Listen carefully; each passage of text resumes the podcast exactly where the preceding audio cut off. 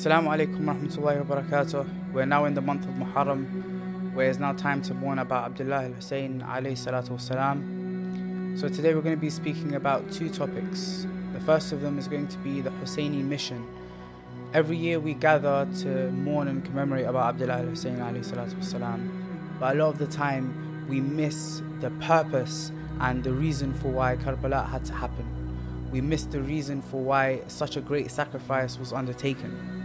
And in the second topic, we're going to be speaking about how to speak to non Muslims about Imam al Hussein and how to introduce them to the Husseini movement all around the world. So, without further ado, let's get straight into it.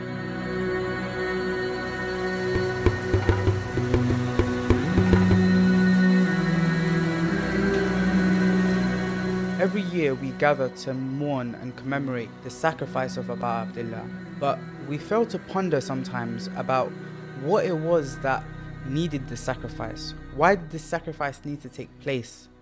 And that's why I want to explore today the Husseini mission in why it took place and what were the aims of Imam al Hussein when he went to Karbala. We want to talk about short term aims of Imam al Hussein and we also want to speak about long term aims of Imam al Hussein. So to do that, we're going to take a look at a narration in Al-Kafi by Sheikh Al-Kulaini, where there's a narration from Imam Sadiq والسلام, narrated by Abu Basir. Imam Sadiq says with regards to this ayah of the Quran that we find in Surah Al-Hashr, Allah says, الله الرحمن الرحيم ما يكون من نجوى ثلاثة إلا هو رابعهم ولا خمسة إلا هو سادسهم ولا أدنى من ذلك ولا أكثر إلا هو معهم أينما كانوا ثم ينبئهم بما عملوا يوم القيامة إن الله بكل شيء عليم So Allah says in this verse that there is not a meeting between three people except that Allah is the fourth of them, and not between five people except that Allah is the sixth of them, and not less than that, a, a gathering less than that, wala akthara, and not a gathering more than that except that Allah is with them wherever they may be. And then Allah will tell them and inform them of that which they did on the day of judgment, Indeed, Allah is knowing of all things. So, Imam Sadiq says with regards to this ayah that نزلت هذه الآية في فلان وفلان he says that this ayah was revealed with regards to the first and the second caliph. A lot of the time in the narrations we see this wording used, fulan or fulan, is referring to the first and the second caliph. And he says, and the ayah was also revealed with regards to Abi Ubaidah al-Jarrah and Abdurrahman ibn Auf and Salim, the servant of Abi Hudhaifa, and Mughira ibn Shu'bah. When was this verse revealed? It says, حيث كتبوا الكتاب بينهم. This was revealed when they wrote the book or they wrote the agreement amongst themselves. وتعاهدوا وتوافقوا. And they promised and they agreed amongst themselves. What did they agree? It says, لئن مضى محمد لا تكون الخلافة في بني هاشم ولا النبوة أبدا فأنزل الله عز وجل فيهم هذه الآية. So they made this agreement that when Rasulullah Muhammad sallallahu alaihi wasallam passes away, that the Khilafah should not be in Banu Hashim. So then Allah, He revealed this verse upon them, the verse that we just read where he says that there is not a meeting between three people except that Allah is the fourth. I.e., Allah is telling them that He knows what they are planning. The, the narration carries on, and what we find is that Imam Sadiq he then refers back to this letter, this agreement that these people had between themselves of not letting the Khilafah get to Banu Hashim. What does Imam Sadiq say? He says, وهكذا كان في سابق علم الله عز وجل الذي أعلمه رسول الله أن إذا كتب الكتاب قتل الحسين. He says that this is how it was in the knowledge of Allah from before this happening. And he taught and he informed Rasulullah of this information. Which information? That if this book, if this agreement is reached between these individuals, إذا كتب الكتاب قتل الحسين. Once that agreement is reached that the Khilafah will not be in Bani Hashim, that they will do everything in their power to keep the Khilafah and the leadership of the Muslims away from the Ahlul Bayt والسلام, that is the point where Imam al-Hussein has to be martyred. It says here, إذا كتب الكتاب قتل الحسين. Once that agreement was reached, Imam al-Hussein had to be martyred. What this is alluding to is many principles. There's a lot to speak about in this narration, but this narration is is very deep. There's a lot to discuss with regards to this narration, and there's a lot of different side um, paths that you can take with regards to the explanation of it.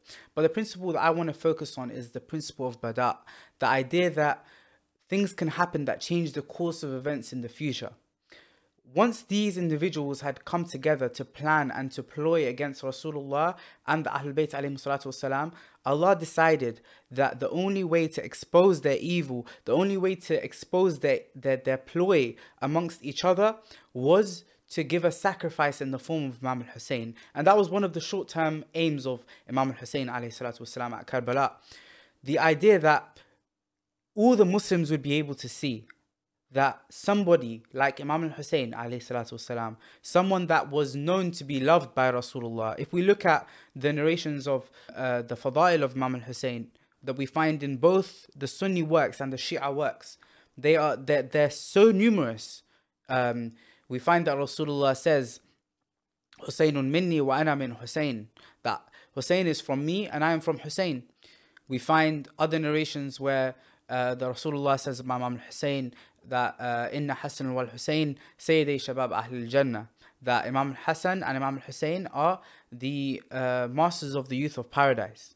So Rasulullah, despite having said all of these things, right, we find that only 60 years after Hijrah, only 61 years after Hijrah, Imam al-Hussein is standing on the plains of Karbala alone He's standing there in front of an army of 30,000 people and he is slaughtered and his head is taken on a spear. That is the biggest proof that the system after Rasulullah was not the system that Rasulullah wanted. Because in such a short time, in such a short period of time, Imam al Hussein has been slaughtered, he's been martyred and he is the grandson of Rasulullah and he is very beloved to Rasulullah according to all of the Muslims. So that shows that the system in its foundations was not a correct system. It was a system that had evil within it. And this was one of the short-term aims of Imam al-Hussein to expose that system. And not just the sacrifice of Imam al-Hussein. This was the path of sacrifice that the Ahlul Bayt had to take. The first of the martyrs in this path was none other than Sayyidah Fatima والسلام. That was the path of sacrifice that they had to take to expose the crimes and the treachery of the people that had planned and ployed against the Ahlul Bayt والسلام. Imam al-Hussein's mission in Karbala, the short-term aim of Imam al-Hussein was what? To show the difference between the light and the darkness. To show that this is good and this is evil. Imam al-Hussein would be the measure of that good. a known good, a good that Rasulullah has spoken of. We find in the narrations that Rasulullah says about Imam al-Hussein, Inna al-Hussein misbahul huda wa najat. Imam al-Hussein is a lantern of guidance and the ark of salvation. Maybe this is one of the most surface level meanings of the lantern of guidance that we can find. The one that shows the difference between the light and the darkness, between the good and the evil at his time, where he was able to expose the system that was set after Rasulullah and expose the ploy and the plan of these individuals to all of the Muslims. And that is why to this day there are two things that the Shia never forget. One of them is Eid al-Ghadir and the second is Ashura. Because these two are the proofs of the wilayah of Ahlul Bayt والسلام. Imam al-Hussein's mission it serves as a proof of the wilayah of Ahlul Bayt والسلام. Eid al-Ghadir is where the wilayah was announced to the world and Imam al-Hussein he reminds them what happened at Al-Ghadir through his sacrifice, through his martyrdom at Karbala. And that was the first aim of Imam al-Hussein at Karbala, to expose that system set by those treacherous individuals who wanted to ploy and plan against Ahlul Bayt and to take away the nur of Allah upon earth. But Allah says in the Quran that Allah does not allow except for His light to be shown and to be made clear for all the people. And that was what happened at Karbala. And leading on from this point, we find that in the books of history, in the books of the academics, in the books of the historians, what do we find about the history of Tashayyu', of Shi'ism as a theology, as a methodology, as recognized as a school of thought? When does it really emerge in academia? In academia, we see that many people, many historians, many academics, they write that Shi'ism as a theology, as a methodology, as a school of thought only emerged after Ashura after the martyrdom of Imam al-Hussein, it became clear who the Shia were in terms of their theology, it became clear that there was a group of people that held a set of beliefs and a specific methodology, and they were referred to as the Shia of Ali on a theological level, rather. And, and before that, in the academic works, they think that Shiism was a political ideology, only one where Imam Ali was preferred to be the caliph over the other caliphs. But that's not the case, of course, as we know that we spoke about in the previous episodes about Ghadir, that Islam was actually completed with Ghadir. Shiism starts from the very first day of Islam. Allah says in the Quran, Inna Dina in the Islam. The religion in the eyes of Allah is Islam. And how does He complete that religion? He said, Al Yawma akmaltu lakum dinakum وَأَتْمَمْتُ عَلَيْكُمْ نِعْمَتِي وَرَضِيتُ لَكُمُ الْإِسْلَامَ دِينًا That I've completed your religion with the wilayah on the day of Ghadir. So Shi'ism is actually synonymous with Islam. There's no difference between when Islam began and when Shi'ism began. But when we're talking about academically, the historians and the academics, they see that Shi'ism as a theology, it only was born after the martyrdom of Imam al-Hussein in Karbala. This was another aim of Imam al-Hussein at Karbala, to preserve the methodology of Muhammad وسلم, and the methodology of Ghadir in that he was able to create a clear diversion, a clear differentiation between those who are the Shia of Ahlul Bayt والسلام, upon the pure and true Islam that was taught by Rasulullah وسلم, and those who were against it. So it differentiated clearly between those who were the Shia of Ahlul Bayt and those who were the opponents of Ahlul Bayt. This was another short term aim of Imam al Hussein at Karbala to differentiate between those that are the people of truth and those who are the people of falsehood. As for another aim of Imam al Hussein, what does Imam al Hussein himself say about the aims that he had when he was going to Karbala? We find in a letter that he wrote to his brother Muhammad ibn Hanafiya and it's a very famous statement of Imam Hussein والسلام. He says that I have not come out to cause oppression and not to cause discord and I have not come out for any other reason except he says وإنما خرجت لطلب الإصلاح في أمة جدي رسول الله صلى الله عليه وآله أريد أن آمر بالمعروف وأنهى عن المنكر He says that I have not left for any other reason except to seek islah, to seek reform in the nation of my grandfather Rasulullah sallallahu alaihi wasallam. And then he says that I only wish to enjoin the good, amr bil ma'ruf, wa anha al munkar, and to forbid the evil. So what do we see from these aims that Imam al-Hussein he mentioned here? He says that I've come out for islah, to seek reform in the nation, right? To set that nation on the path that it should have been on at the time of Ghadir, from the time of Ghadir, the path that it should have been on. Because what did we speak about before? We spoke about the agreement that was reached between a few individuals. And that was the cause for fasad and fitna and dhulm to the Ahlul Bayt alayhi So Imam al-Hussein, he's trying to go against that now. He's trying to combat that and to seek reform in the ummah of Rasulullah. And he says that I will only wish to enjoin the good and forbid the evil. The question is, did this actually actualize after Karbala? When we look at the Imams that came after, the Imams that came after were all poisoned. They were all martyred as well Did the Imams of Ahlul Bayt والسلام, get their rights or was, were their rights still taken? Did this Islah actually take place? That's the question that we need to ask ourselves with regards to Karbala. Did that Islah actually take place? What do we find that the Imam said about what happened at Karbala? If we read in Ziyarat Nahia, the Imam of our time, Imam Sahib al-Zaman, what does he say happened on the day of Ashura? Imam Sahib al-Zaman, he says, فَالْوَيْلُ لِلْأُصَاةِ الْفُسَّاقِ Woe be unto the treacherous and immoral people.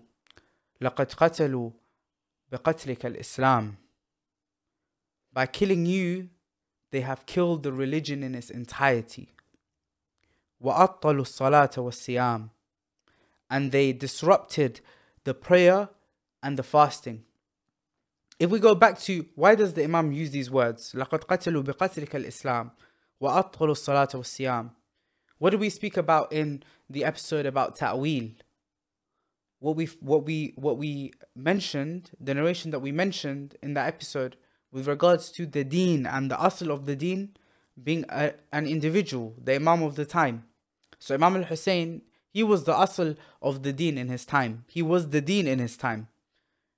That's why Imam Zaman he says, لقد قتلوا بقتلك الإسلام وعطلوا الصلاة والصيام ونقضوا السنن والأحكام They went against the sunan and the rules that were set by Allah وهدموا قواعد الإيمان and they've destroyed the principles of Iman وحرفوا آيات القرآن and they distorted the verses of the Quran all of this through the martyrdom of Imam al-Hussein this is what those people did when they killed Imam al-Hussein Imam Sahib al-Zaman he continues he says لقد أصبح رسول الله صلى الله عليه وآله موتورا وعاد كتاب الله محجورا He says that Rasulullah again was betrayed, he was left, and the Kitab of Allah, the Quran, was again abandoned. You see, the, the Imam here, he's speaking about complete destruction of the religion. Through the death of Imam al Hussein, there's been complete destruction. The Imam carries on, he says, وَفُقِدَ بِفَقْدِكَ التَّكْبِيرُ وَالتَّحْلِيلُ وَالتَّحْرِيمُ وَالتَّحْلِيلُ وَالتَّنزِيلُ وَالتَّعْوِيلُ He says that with your loss, after losing you, Imam al Hussein, we lost the takbir and the tahleel. We lost the, the, the understanding of Allah's glorification and His unity. What tahrim wa tahleel. And that which He prohibited and that which He sanctioned and allowed. What tanzil wa ta'wil. This is what we spoke about the phases of tanzil and ta'wil. Everything was destroyed with the martyrdom of Imam al Hussein. The Imam says, وَظَهَرَ بَعْدَكَ التَّغِيرُ وَالتَّبْدِيلُ And after you, we only found alteration and change in the religion of Allah. والإلحاد والتعطيل infidelity and abandonment of the Islamic laws والأهواء والأضاليل and vagary and misguidance والفتن والأباطيل and turmoil and falsehood became prevalent in Islam. So where is that Islah that Imam Hussein was speaking about when he said وإنما خرجت لطلب الإصلاح في أمة جدي that I've only left to seek reform in the nation of my grandfather, and that I only wish to enjoin the good and forbid the evil. Al-amru bil ma'ruf wa nahi al munkar. when we think about these concepts, amr bil ma'ruf and nahi al munkar, this is a jurisprudential matter. This is something that is fiqhi. What do we find are the conditions of amr bil ma'ruf and nahi al munkar? The first condition is that you should actually be able to have an effect. You should have the power to have an effect and to do something. And the second condition is that what comes out of your action should be better than that which was the situation that was before. For example, if there is a bad thing and you wish to change it to good, and you're able to do that, and it, it actually happens as such that that bad thing turns to good, that is the principles of Amr bil Ma'ruf and Nahi al Munkar. Those are the conditions of it. Let me ask you, was there anything that came out of the sacrifice of Imam Hussein that weighed at the same level that we could say that his sacrifice brought something better than that which he sacrificed. Was the blood of Imam Hussein repaid? Was it that the heads that were on the spears of Imam Hussein and his companions that has been repaid and reform happened right after Karbala? Is that what happened? Is it reform that Imam Rida is speaking about when he says that on the day of Ashura Adalla Azizana, our dear one, was humiliated on that day. Is that the reform that Imam Hussein was looking at? Of course not The Islah that Imam al Hussein is speaking about when he says, إنما خرجت لطالب الإصلاح في أمة جدي, that Islah only comes with the coming of Al Qa'im min Al Muhammad. He is the one that will repay each drop of Imam al Hussein. And this is why we find in the narrations of Al Mahdi alayhi salam that when he comes, he will introduce himself and say that I am the son of Al Hussein. Those who support Imam Al Mahdi wasalam, what will their slogan be? Ya Latharat Al Hussein. Oh, for the revenge of Imam Al Hussein. That Islah is a long term aim of Imam Al Hussein, one that relies on me and you in order to achieve that reform alongside our awaited Savior, Imam salatu wasalam. This is why as Shia we keep Ashura alive. Ashura is something that is in our blood and our veins. When Muharram is coming, we all feel it in our hearts. We're all ready to mourn for Abu Abdullah. This is where we come in. Let the khidmah that is Husseini also be Mahdawi. This is where you find the link between Imam Hussein and the Imam of our time. It's that fire in your heart that you hold for Imam al Hussein, that is the same fire that you need to channel into service towards the Imam of your time. And that is one of the aims of Imam al Hussein at Karbala to ensure that his long term aim can be reached. It is upon me and you to make sure that we serve the Imam of our time in the best way possible so that the blood of Imam al Hussein is avenged. And no one can achieve that other than Imam Hujjah. So, for this week's Jum'ah reflections, we want to speak about how to speak to non Muslims about the mission of Imam Hussein. So, the first thing you need to do is you need to set the mission.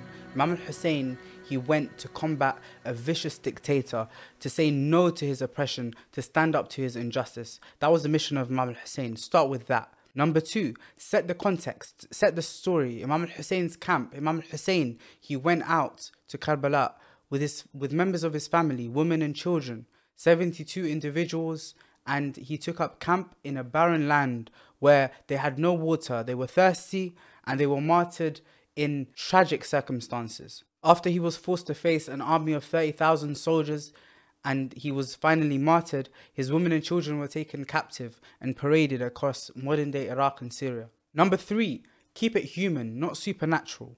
You have to remember that when you're speaking to a non Muslim about Karbala, you're talking to a non Muslim about Imam al Hussein, it's very difficult for them to understand the emotions and the beliefs that you hold with regards to Imam al Hussein. Keep it human. Speak to them about the message of the Imam that is understandable to everybody because you have to remember that the message of Imam al Hussein was for all of mankind, for all of eternity, and not for one specific group. Number four, focus on the beauty, not the tragedy.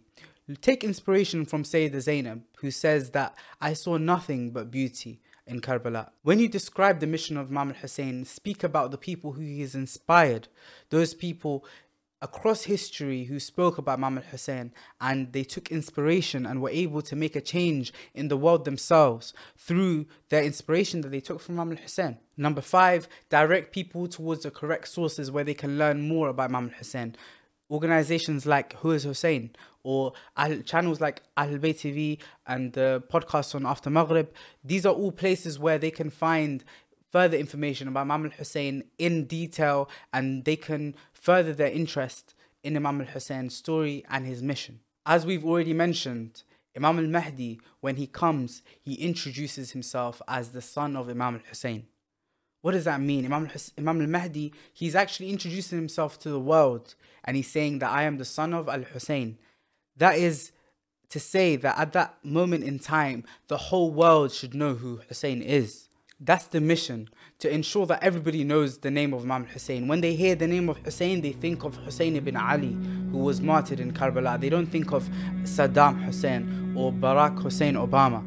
They think of one of the most pure individuals to walk this earth. Al Hussein ibn Ali. I hope that this episode has been beneficial to you and we've been able to speak about some of the things that you may be interested in with regards to the mission of Imam al Hussein and Muharram. And please do stay tuned. Inshallah, next week we'll be carrying on our series with regards to the mission of Imam al Hussein. Stay tuned and I'll see you next week. Wassalamu alaikum wa rahmatullahi wa barakatuh.